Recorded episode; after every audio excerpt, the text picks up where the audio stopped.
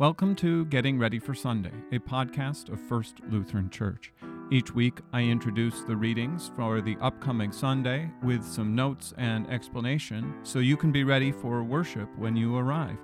I look at the Old Testament, Psalm, Epistle, and Gospel reading for the upcoming Sunday and offer a few notes and explanation. The Psalm for Sunday, January 21st is Psalm 62. For God alone my soul waits in silence. From him comes my salvation. He alone is my rock and my salvation, my fortress. I shall not be greatly shaken. How long will all of you attack a man, to batter him like a leaning wall, a tottering fence? They only plan to thrust him down from his high position. They take pleasure in falsehoods. They bless with their mouths, but inwardly they curse. For God alone, O my soul, wait in silence, for my hope is from him. He only is my rock and my salvation, my fortress. I shall not be shaken.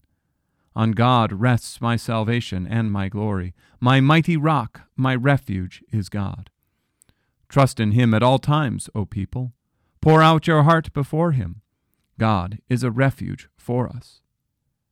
Those of low estate are but a breath. Those of high estate are a delusion. In the balances they go up. They are together lighter than a breath. Put no trust in extortion. Set no vain hopes on robbery. If riches increase, set not your heart on them. Once God has spoken, twice have I heard this, that power belongs to God, and that you, O Lord, belong steadfast love, for you will render to a man according to his work. Here ends the reading. Psalm 62 is a psalm of David, and he begins by saying confidence about God and his salvation. It goes, For God alone my soul waits in silence. From him comes my salvation. He alone is my rock and my salvation, my fortress. I shall not be greatly shaken. Now, this is an image of God that we use throughout the Bible the idea of God being a rock, a foundation, or a fortress. We have the hymn, A Mighty Fortress is My God, right? Now, this is compared in the next statement to the trustworthiness of human beings and the, the threat that they take. How long will all of you attack a man, to batter him, like a leaning wall, a tottering fence? They only plan to thrust him down from his high position. They take pleasure in falsehood, they bless with their mouths, but inwardly they curse. This is an expression of the huma- humanity that is all around us. How many of us know people who are, are just always on the hunt for you? Like they're always looking to peck at you in some way. They, they uh, want to take you down somehow. Usually it's not an aggressive thing like, uh, like violent, like it might have been in David's day, but it's the people who are, as he says, they bless with the mouths, but inwardly they curse. They take pleasure in falsehood. They're just hoping for you to fall. What a contrast is that between humanity and God, who is a solid fortress, a rock and salvation. And that's what David says in the next section. For God alone, O my soul, wait in silence, for my hope is from him. He only is my rock and my salvation, my fortress. I shall not be shaken. On God rests my salvation and my glory. My mighty rock, my refuge is God. So he says this again. He repeats this image of salvation and the mighty rock. He says, For God alone, O my soul, wait in silence, for my hope is from him. This is a reminder that human beings, we just can't trust each other. I mean, we, there's trust that we can share, and it comes back and forth. But at a certain point, only God is the one that we can truly trust. People will always fail us, people will always hurt us. Even the people who love us most, there will come a point where they just can't live up to their promises. They, their weakness means that they won't support us the way they said we should. And it's the same for us, right? Every one of us does that same thing to other people, which is why David says, For God alone, O my soul, wait in silence for my hope is from him. And it's so funny that David has so much confidence in God that he can say, I will just wait. I'll just wait in silence. God knows what I need and he'll give it to me.